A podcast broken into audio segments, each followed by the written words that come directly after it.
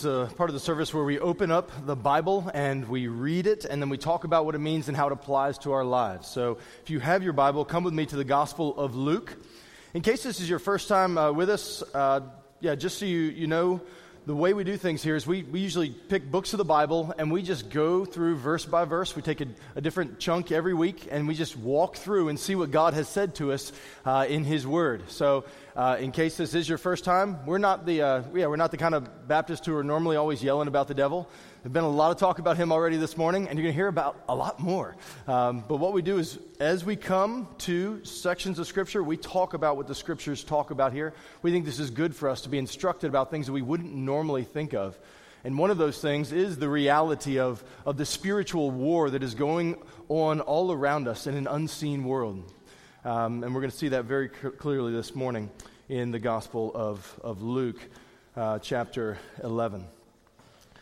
We're going to pray once more and ask God for the help in both the proclaiming and the receiving of His word. So, would you, would you pray with me now?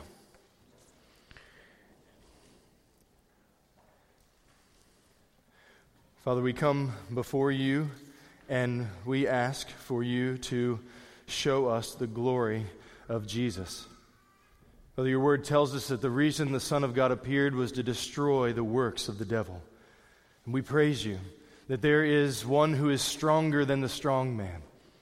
That Jesus, the Lord of glory, would come and to rescue us from the slavery that we all know, that we are all born into, the slavery of, of sin under the taskmaster of Satan. So we pray that this morning that you would, by the power of your Holy Spirit, give us light Show us truth. Unveil our eyes that we might be able to see truth as you have revealed, and that our minds might be uh, transformed to, to think the way that you think about things, and we would see things as you see them. We pray that in our time together, you would guard us from, uh, from the evil one, that he would not have any place here. He would not steal any of the seeds of truth that fall upon the path of our hearts. We pray that we would not be distracted and we pray that, above all, that we would believe, that we would be people who, who are blessed because we hear the word of God and obey it by faith in the strength that you supply. So, God, to that end, we ask for your help, for your glory and our good. And we pray it in the name of Jesus. Amen.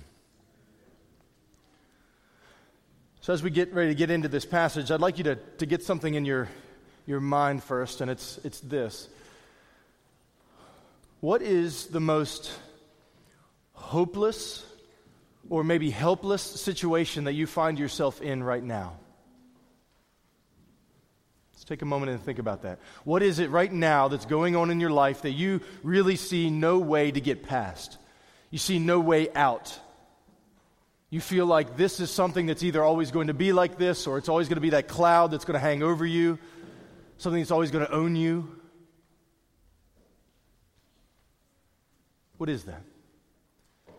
Is it some sort of ensnaring sin? A pattern that you, you just never seem to be able to, to put to death?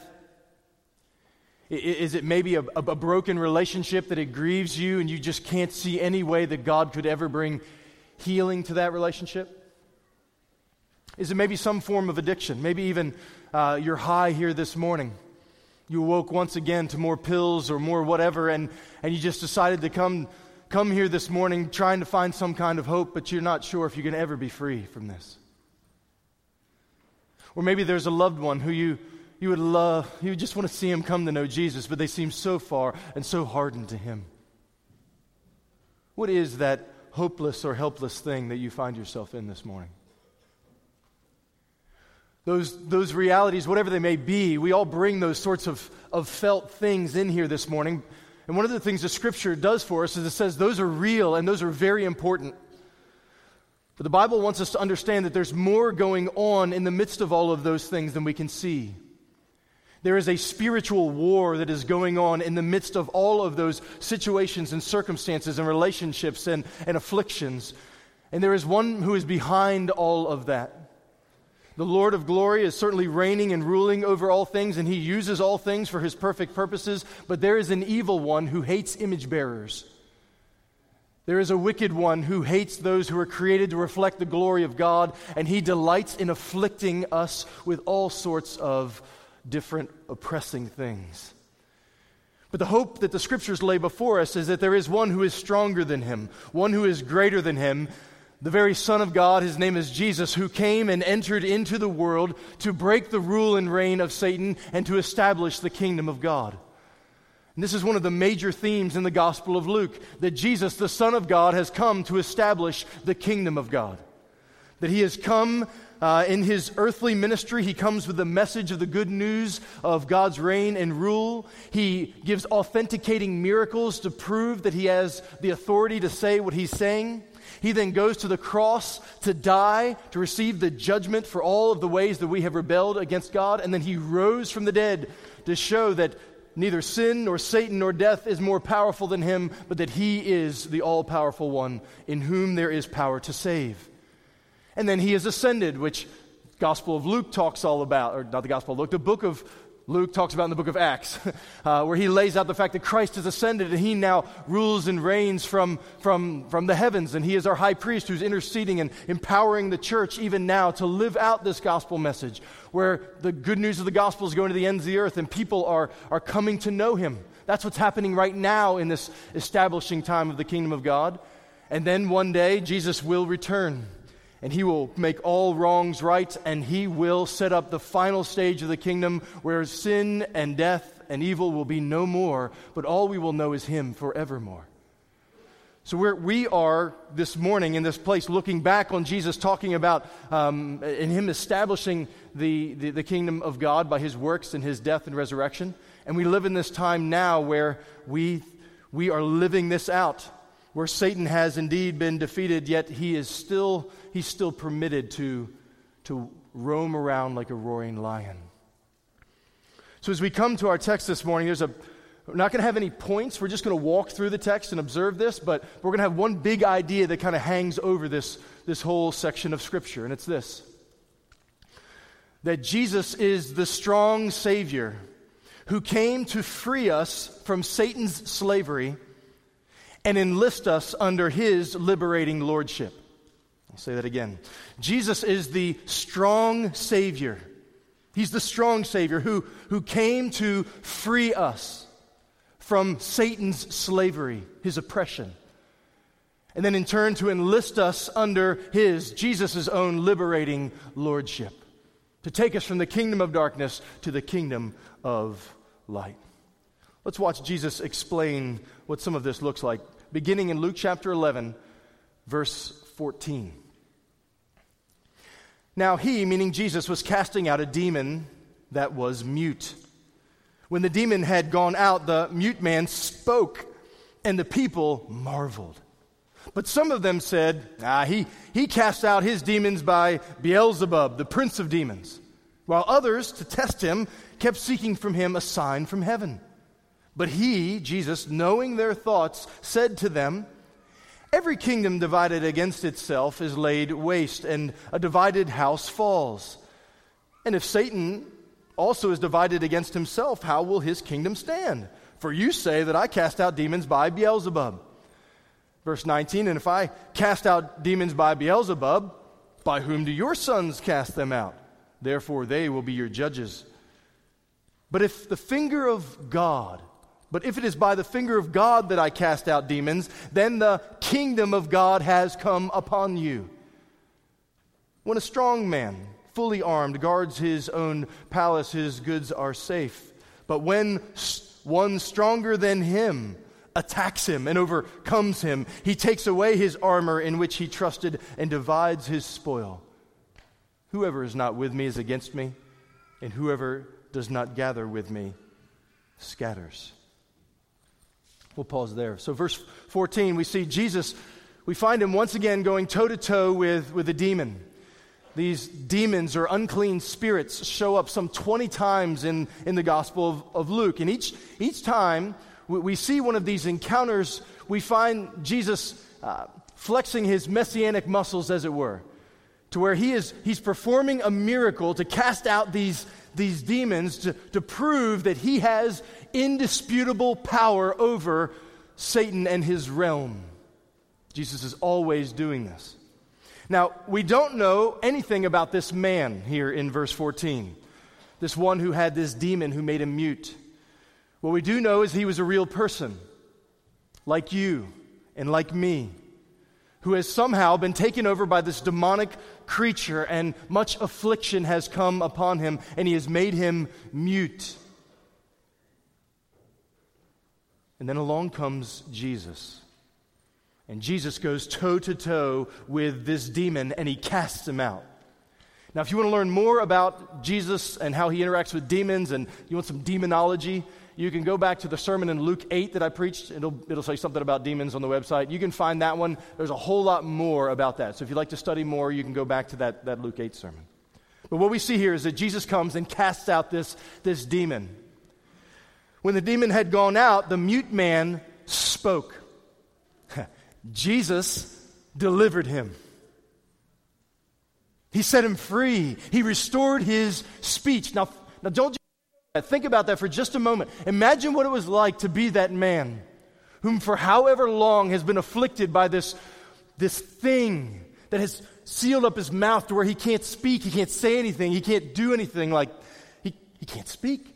And now, all of a sudden, Jesus touches him or speaks to him or however he heals him here, and all of a sudden, he can say things and he can sing.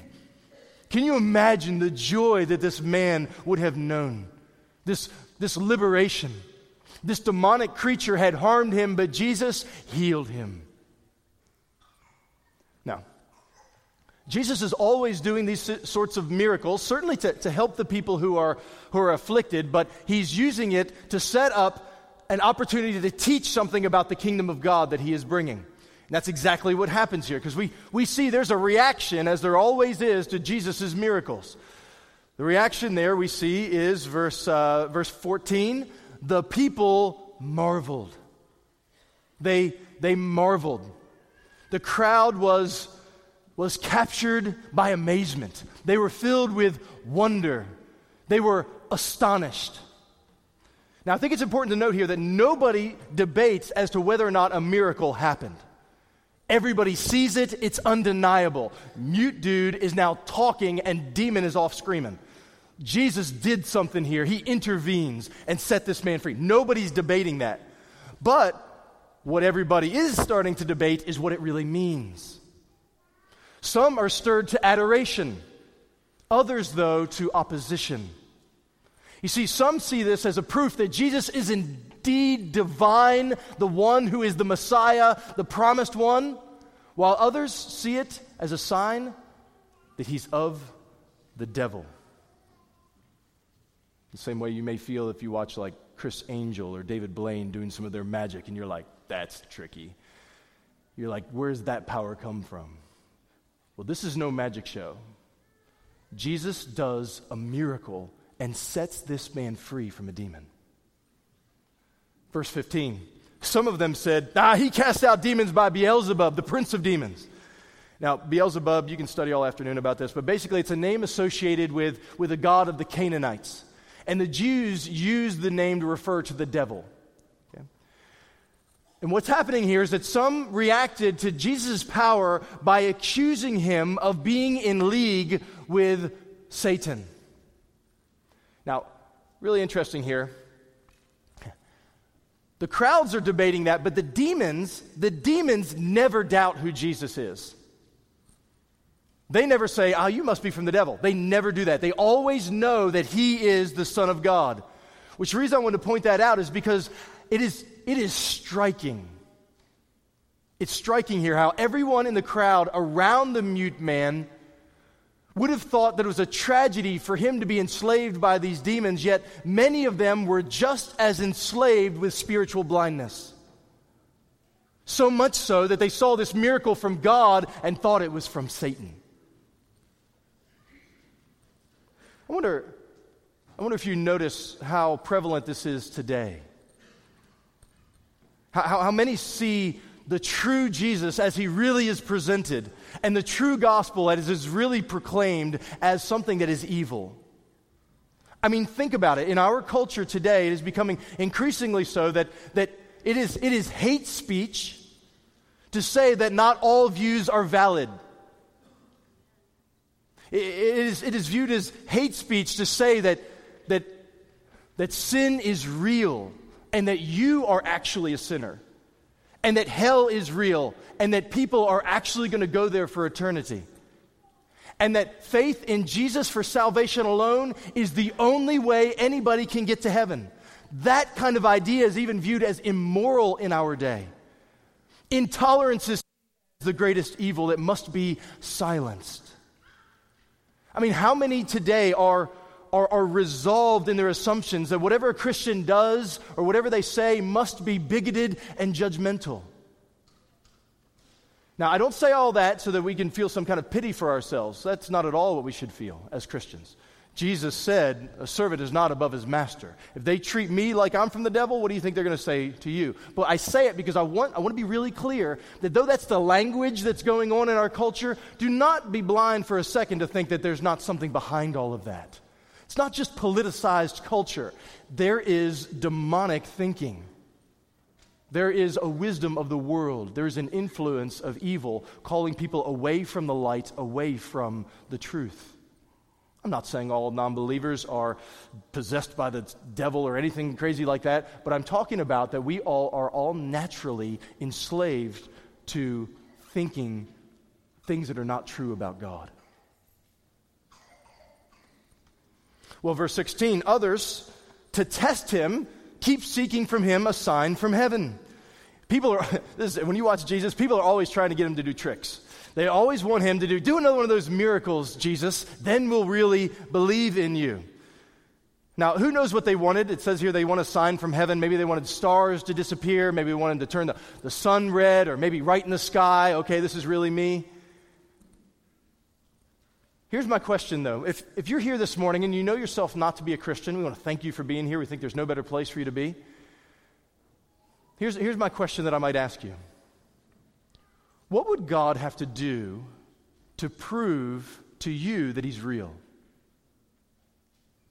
What sign would be, would be enough to make you think, okay, I'm in? What would that be? Because as we read through the scriptures, what we see is people who are just like us. So don't, don't get disillusioned that this is oh, some story from way back then and we've progressed so much. We're all the same. Everybody always wants another sign, they always want another miracle. Because those proofs, in and of themselves, I just want you to know that that's not really going to ever convince you.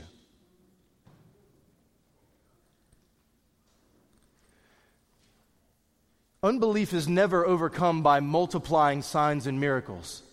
I mean, Jesus had just defeated a demon and make a mute man speak. And it wasn't enough. This is why we need a new heart. And this is what Jesus comes to give. Well, they want a sign, verse 17, but he knowing their thoughts, which is really ironic because they want a sign and he gives them one by reading their minds, but they missed it. But he, knowing their thoughts, said, Every kingdom divided against itself is laid waste, and a divided house falls. So he's saying anytime a, a kingdom has civil war raging, it's in danger of destroying itself. This is true of countries, of churches, and spiritual kingdoms. Division leads to destruction. So, what Jesus is going to do is he's going to, he's going to take this idea that they've proposed that he's doing his miracles by the devil, and he's going to show twice how illogical that is, and then what it, what it may actually mean in the third. So, there's three statements here that start with the word if. Did you notice that in your Bible? That it's even marked by the verses there. If, if, if. He's, he's he's um, responding to their accusation. Verse 18 If Satan also is divided against himself, how will his kingdom stand? For you say that I cast out demons by Beelzebub. Jesus is saying, listen, your logic doesn't make sense. If Satan is real, which he's, they're all assuming that he is, why would he be working against himself? Jesus says, Your conclusion about me is wrong. It's illogical. Satan wouldn't do that. That's foolish. Even Satan's not that dumb. Verse 19 If I cast out demons by Beelzebub, by whom do your sons cast them out? They will be your judges. He's saying, if you keep this logic going, you're going to discredit yourself because the Jews had exorcists as well. which again, you could go on a big rabbit trail about there. You see him in the book of Acts. But the, the point is that, that Jesus says, if I cast out demons by, by Satan, then you're implicating them as doing the same thing as well. But if they do it by the power of God, like you claim they, they do, then there's, they stand as evidence against you. Verse 20, but if it is by the finger of God that I cast out demons, then the kingdom of God has come upon you. Did you catch that? He says those first two don't make sense. The only logical conclusion here is that I am who I say that I am. If it is by the finger of God that I cast out demons, then the kingdom of God has come upon you. Jesus tells them what the miracles really mean. He says, When you see me working these miracles and casting out these demons, what you see is God working. What you see are the tremors of his kingdom coming. What you see is the defeat of Satan beginning. This is what you see. This kingdom of God, and we've, we've spoken about this, it's, it's the rule and the reign of God over everything. Jesus says, This is what I'm bringing in. And if you oppose me, you oppose that. And if you oppose me, you're actually aligning with Satan. This is what Jesus is doing. He's drawing a line here, dividing people to show them where they're, they're standing. That, that phrase, finger of God, shows up in the, the Old Testament. Anybody want to guess where it is? You got 39 books, just guess. Anybody? Nope. All right. Exodus, okay? Exodus chapter 8. It's in, you don't need to turn there, but in Exodus chapter 8, Pharaoh's magicians see Moses' miracles and they say to Pharaoh, This is nothing other than the finger of God. They recognized God is working through this man, Moses. Fast forward to our story. Mo- Moses said, One's going to come who's greater than me. Jesus is indeed the greater Moses. And this situation where Jesus is working here, it's so parallel to what Israel faced back in Egypt. It's, it's basically, in one sense, very similar. Israel was enslaved in Egypt under Pharaoh, who was a strong taskmaster. Yet God mightily delivered them through miracles, bringing them through the Red Sea toward the promised land. We find ourselves enslaved in sin, with Satan as the great taskmaster, the strong man. And this miracle here with this mute man pictures what Jesus came to do to deliver those that Satan enslaves. Jesus is putting on display that he has power over sin, Satan, and death in his entire kingdom. A greater kingdom is coming the kingdom of God. Now, what Jesus does from here is he's going he's gonna give you two parables that are kind of back to back. And he's going to use these parables to, to shed more light on what he's talking about and some implications for us. Okay? So, verse 21 and 22, we see this, this first parable, if you will. He says, When a strong man, fully armed, guards his own palace, his goods are safe. But when one stronger than he attacks him and overcomes him, he takes away his armor in which he trusted and divides his spoil. What Jesus is doing here with this parable is he is showing he is showing how Jesus is overtaking Satan. Satan is the strong man, Jesus is the one who is stronger than him. Now let's just look back at this again. First thing we notice there in verse 21 that this strong man, Satan, we, we notice that he is indeed the strong man. When Adam and Eve sinned against God in the Garden of Eden, a great tragedy came upon humanity. God cursed the world and gave us over to Satan's rule. God is still God. Satan's always on a leash, God's leash, but God has given authority over to Satan. In, in some sense, God has given Satan restricted yet real authority over the world. Just listen to a few scriptures. 2 Corinthians 4 4. Satan is called the God of this world. John 12 31. He's called the ruler of the world. Ephesians 2 2. He's called the prince of the power of the air. 1 John 5 19. The whole world lies in the power of the evil one. Revelation 12 9 that we heard a moment ago. He's the deceiver of the whole world. Satan is called the Leviathan, the great the great serpent in Job. He's called the dragon in Revelation. He's called a roaring lion in 1 Peter. Satan is pictured as the strong man. He's the one who requested to sift Peter like wheat. Satan is the strong man who has who's a taskmaster over the souls of all people. Notice also here this, this strong man that he, it says here that he is fully armed. He is a warrior. He, he did, yeah, he's, he's not a passive kind of taskmaster. He's an aggressive taskmaster. He, has, he is fully armed. 1 Peter 5 8 tells us that Satan prowls around like a roaring lion seeking whom he may devour. He roams seeking to kill, steal, kill, and destroy. Yet as he prowls, he is fully armed.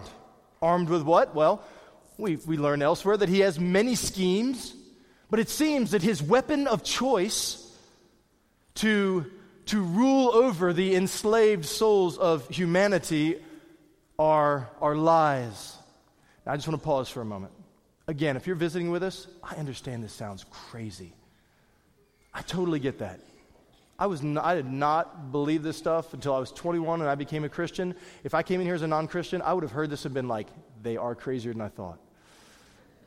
This is not even the beginning of the crazy stuff we believe, okay? We believe God became a man and walked among us to die for our sins and then rise from the dead, literally got out of the grave three days later. And then we believe that he rose in heaven, and right now he's just alive as he's always been. And then one day he's going to come back on a white horse to judge the whole world. We totally believe that. And we totally understand it sounds crazy. But I want you to know that if it's true, it's the most glorious news that one could imagine.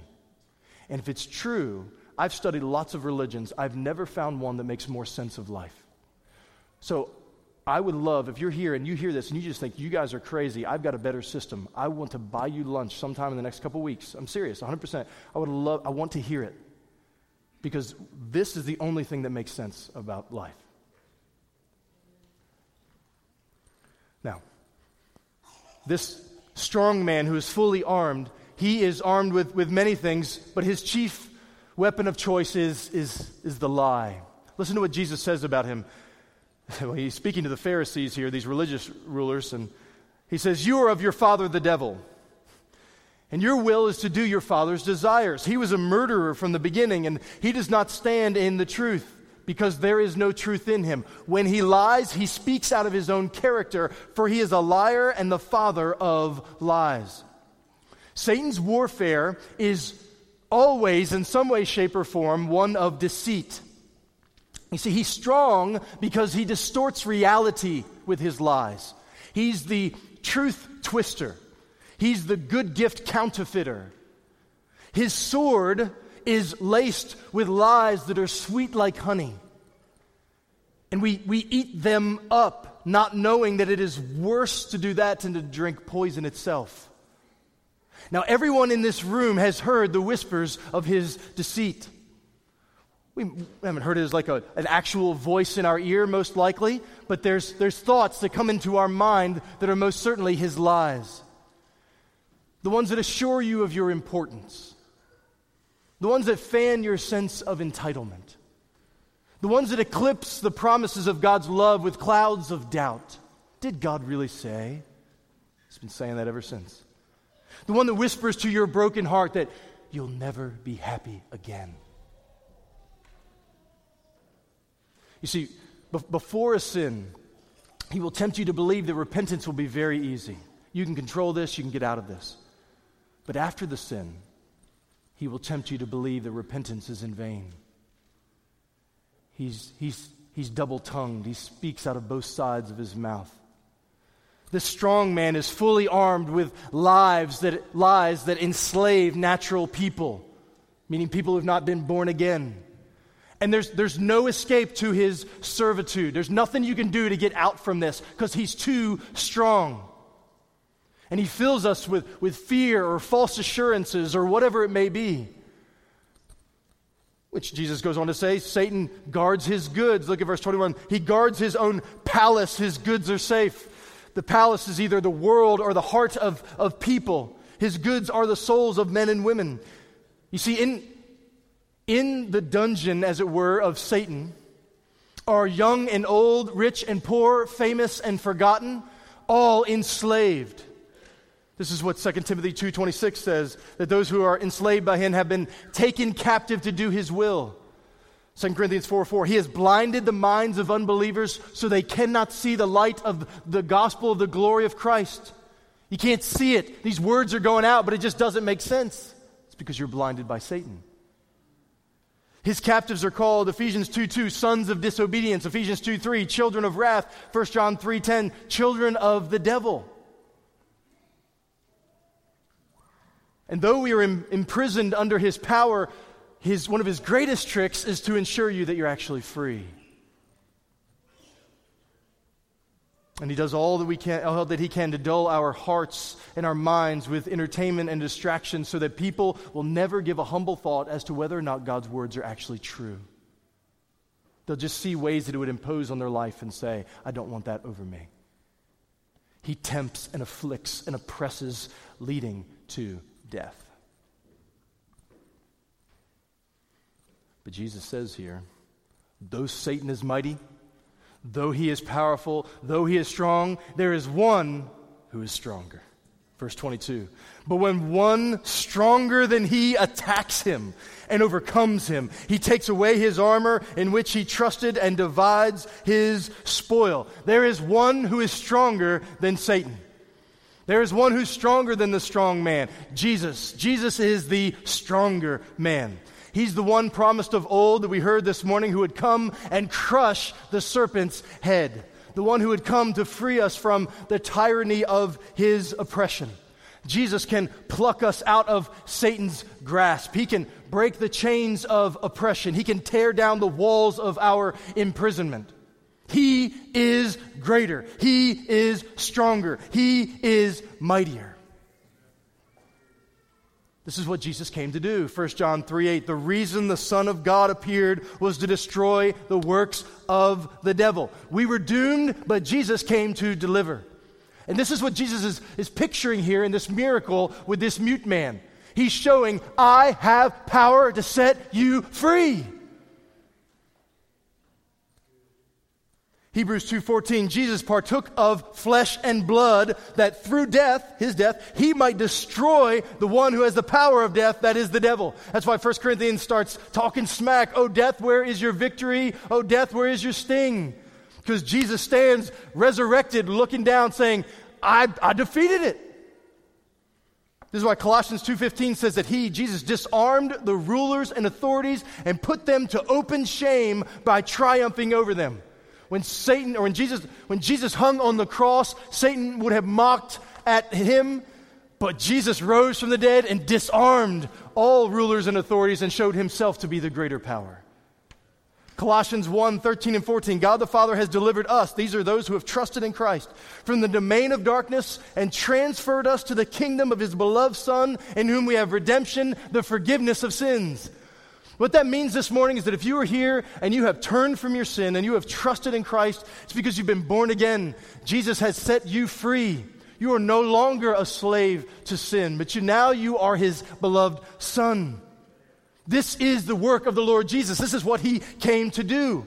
Now, Satan still prowls around. There's a day coming when he will be. He is defeated, but he still struts about working until that day when Jesus comes and will put him down all once and for more. We'll talk about that in a moment. But right now, what he does for believers is he walks about as the accuser, whispering all the reasons why you're not good enough and why God doesn't really love you and why you shouldn't inherit eternal life. And you know what? The answer that the Christian says is everything he says is true about that. I am a lawbreaker. I'm not good enough. I'm not worthy. I have no righteousness in myself. And then we look and we say, But He is my righteousness. And we say, Jesus is the one in whom I trust. I am in Him, so I am safe. So, accuser, accuse what you may, but Jesus is my advocate. He stands before the Father and says, Yep, everything you said is true about Him. They're bad, messed up. But I died for that and rose, and they are mine. And now there is no condemnation for those who are in Christ. And what we do is we now live as his children.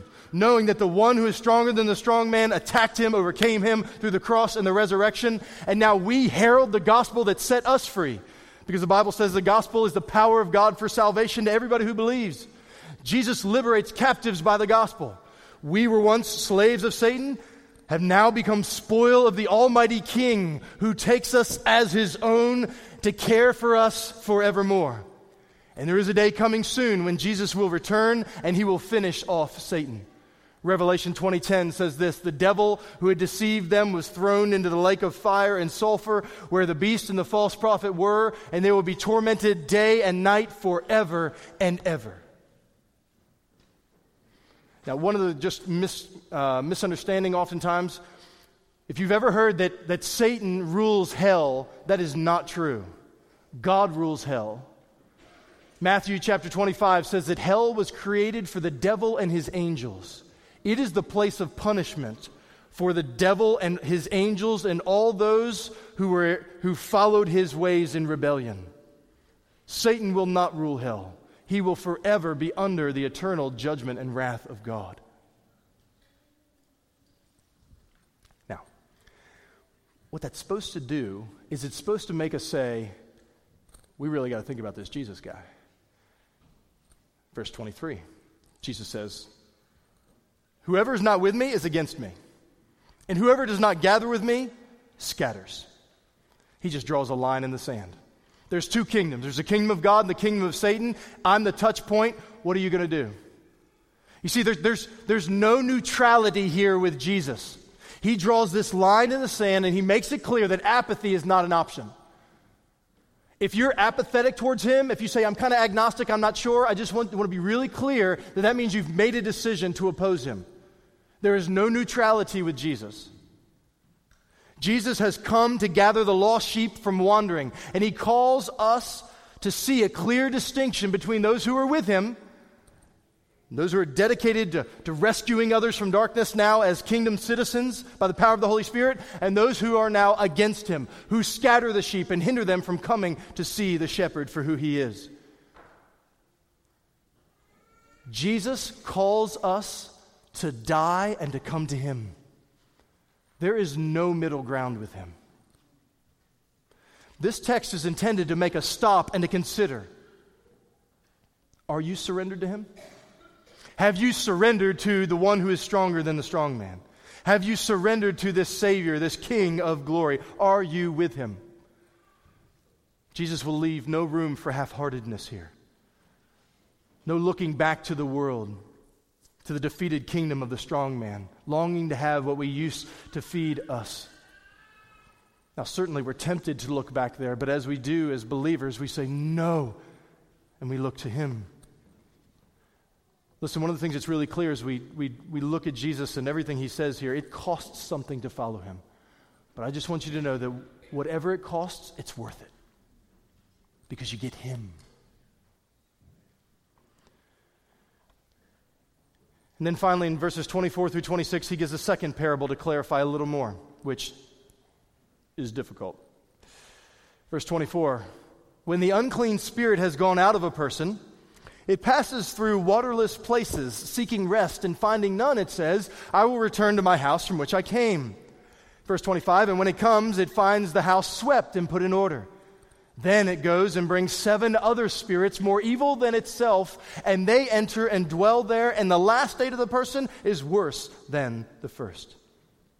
Now, as, as, as we try to unpack this, I want to be really clear. Jesus is speaking of things here which we will have difficulty understanding because there is a spiritual war, world that is foreign to us. Okay? So I'm going to, I'm going to do, I'm going to do my best here. What we see here is there's a person who's delivered from the influence and the oppression of a demon. This, they're, they're set free from his influence at the moment. And, and the, what the demon does is he wanders about looking for a place to rest. This is an interesting thing. When you study through and you look at demons in the New Testament, what you see is they, they always seem to be searching for something, some body to inhabit. They like to be in, in people. Or if they get cast out of people, do you remember? Put us in the pigs, something. They don't want to just wander around, they want to indwell. I'm not sure if that has something to do with the fall. We don't know. I'm trust someday we'll figure it out when Jesus tells us. But what we see here is this, this demon who's been set free, he decides to go back and to check on the person who he was cast out from.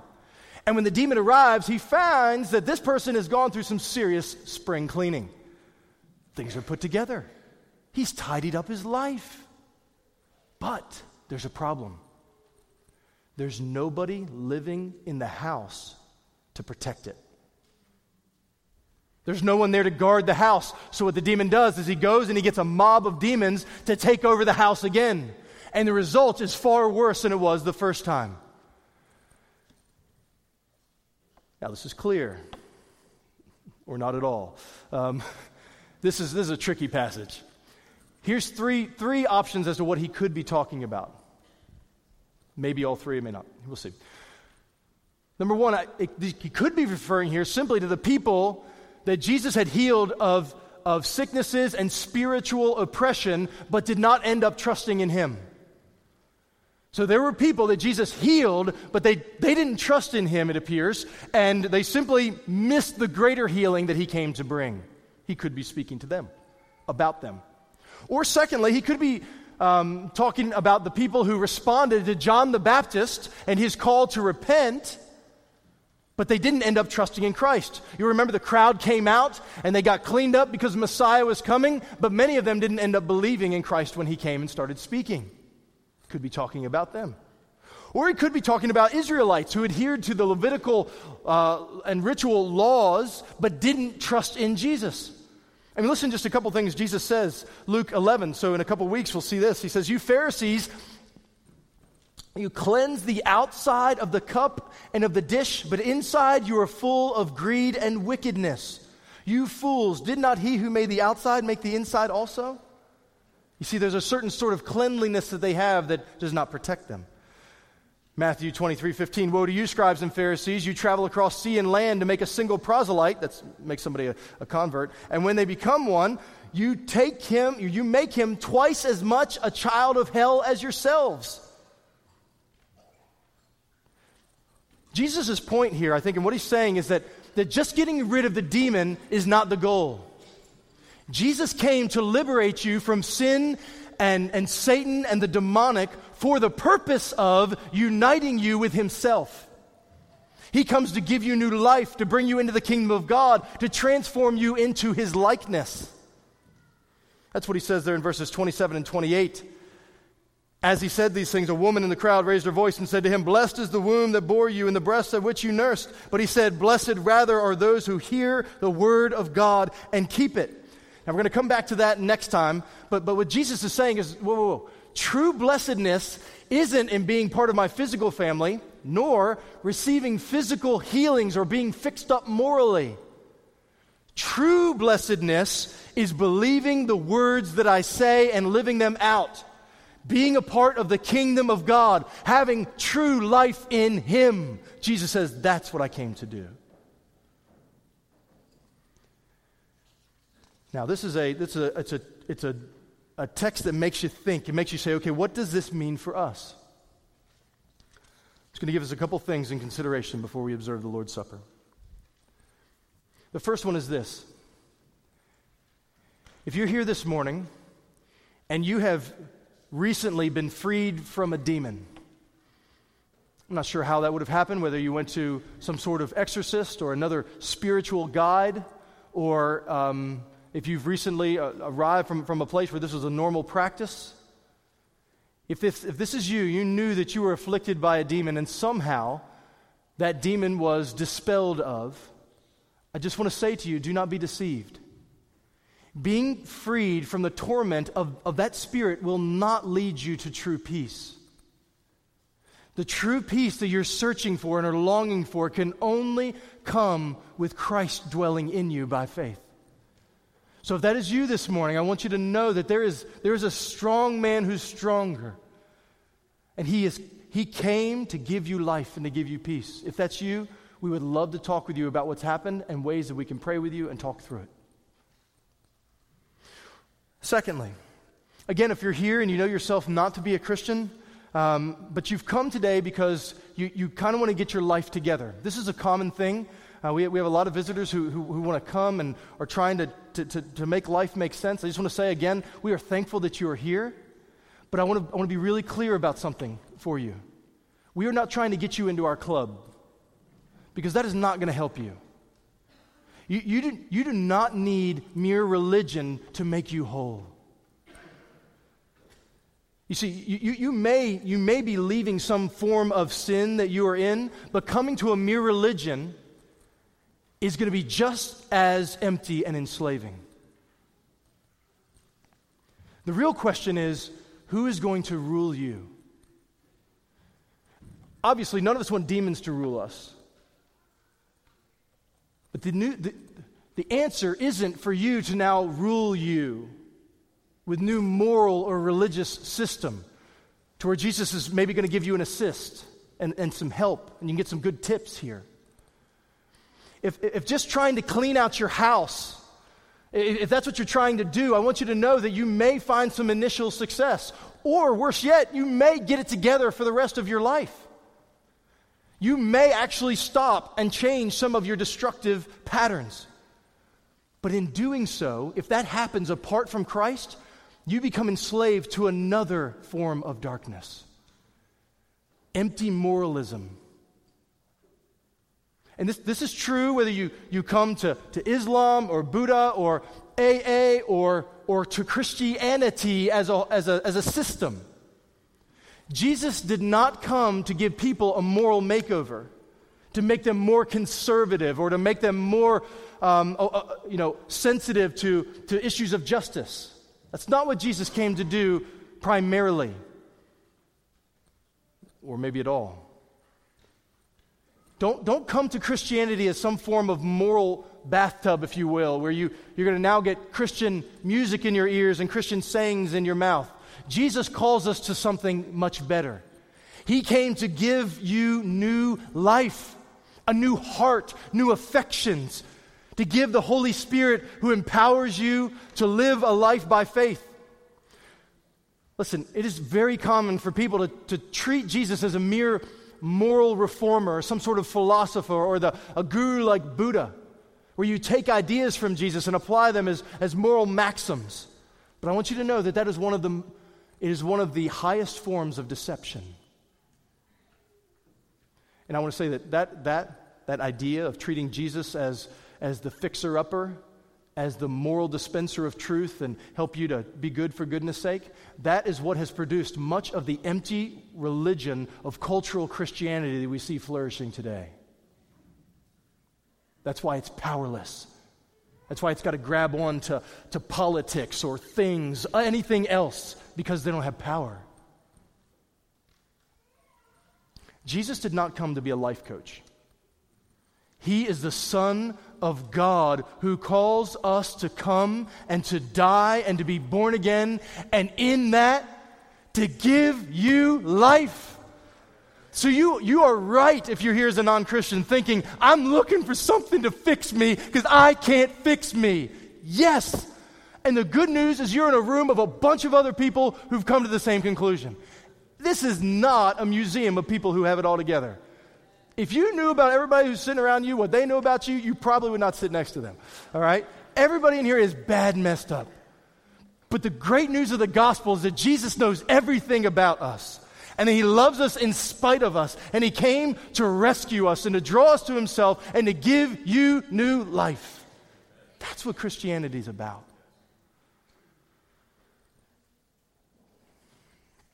Romans 6 says we actually become slaves of Christ. You go from having a bad taskmaster to a good one. I remember I shared that with a friend of mine named Eric. Right after I became a Christian, I was so zealous. And all I could think was, I got to get Bibles to my friends. So I went to see this buddy named Eric, who we used to party together. And um, I took him, took him a Bible, and I, I said, Dude, read Romans. Read Romans. I just read it, and it, it blew my mind. I had, just read it. Tell me what you think. So I gave it, came back a week later, and I asked him, I said, Hey, man, did you, did you, did you read Romans? he said, I did. I read part of it. I said, okay, well, where'd you stop? He said, yeah, I, was reading along and I, I got to that, that, that part where it talks about us being slaves of Jesus. He said, I don't want that. He said, I ain't going to be a slave to nobody. If God wants, if God's going to treat me like a slave, I ain't having that. No, you can keep that God. And I, I mean, I've been a Christian about six minutes. I didn't know anything. And I, I, you know, I wish I could rewind and be like, whoa, whoa, whoa, hold on, wait. We're all slaves. You're a slave right now to sin. That's why you can't stop doing what you're doing.